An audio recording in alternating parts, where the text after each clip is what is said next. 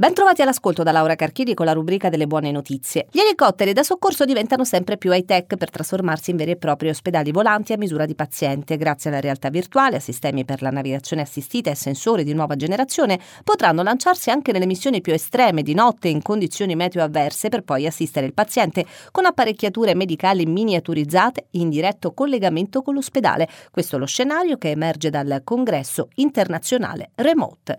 Alle dimensioni di pochi millimetri, il nuovo mini robot soffice ispirato alle larve di medusa sviluppato in Germania, comandato senza fili attraverso un campo magnetico esterno, contrae e distende ritmicamente i suoi tentacoli per nuotare, trasportare oggetti, scavare e rimescolare i liquidi circostanti.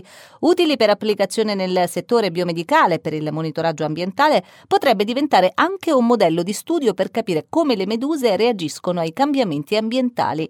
Da oggi la popolazione italiana può considerarsi più giovane, sia ufficialmente anziani dai 75 anni in su. La svolta arriva dal Congresso Nazionale della Società Italiana di Gerontologia.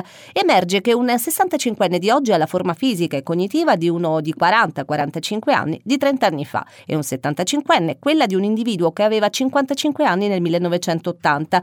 I dati demografici ci dicono che in Italia l'aspettativa di vita è aumentata di circa 20 anni rispetto alla prima decade del 1900. Non solo, larga parte della popolazione tra i 60 e i 75 anni è in ottima forma e priva di malattie. Ed è tutto, grazie per l'ascolto.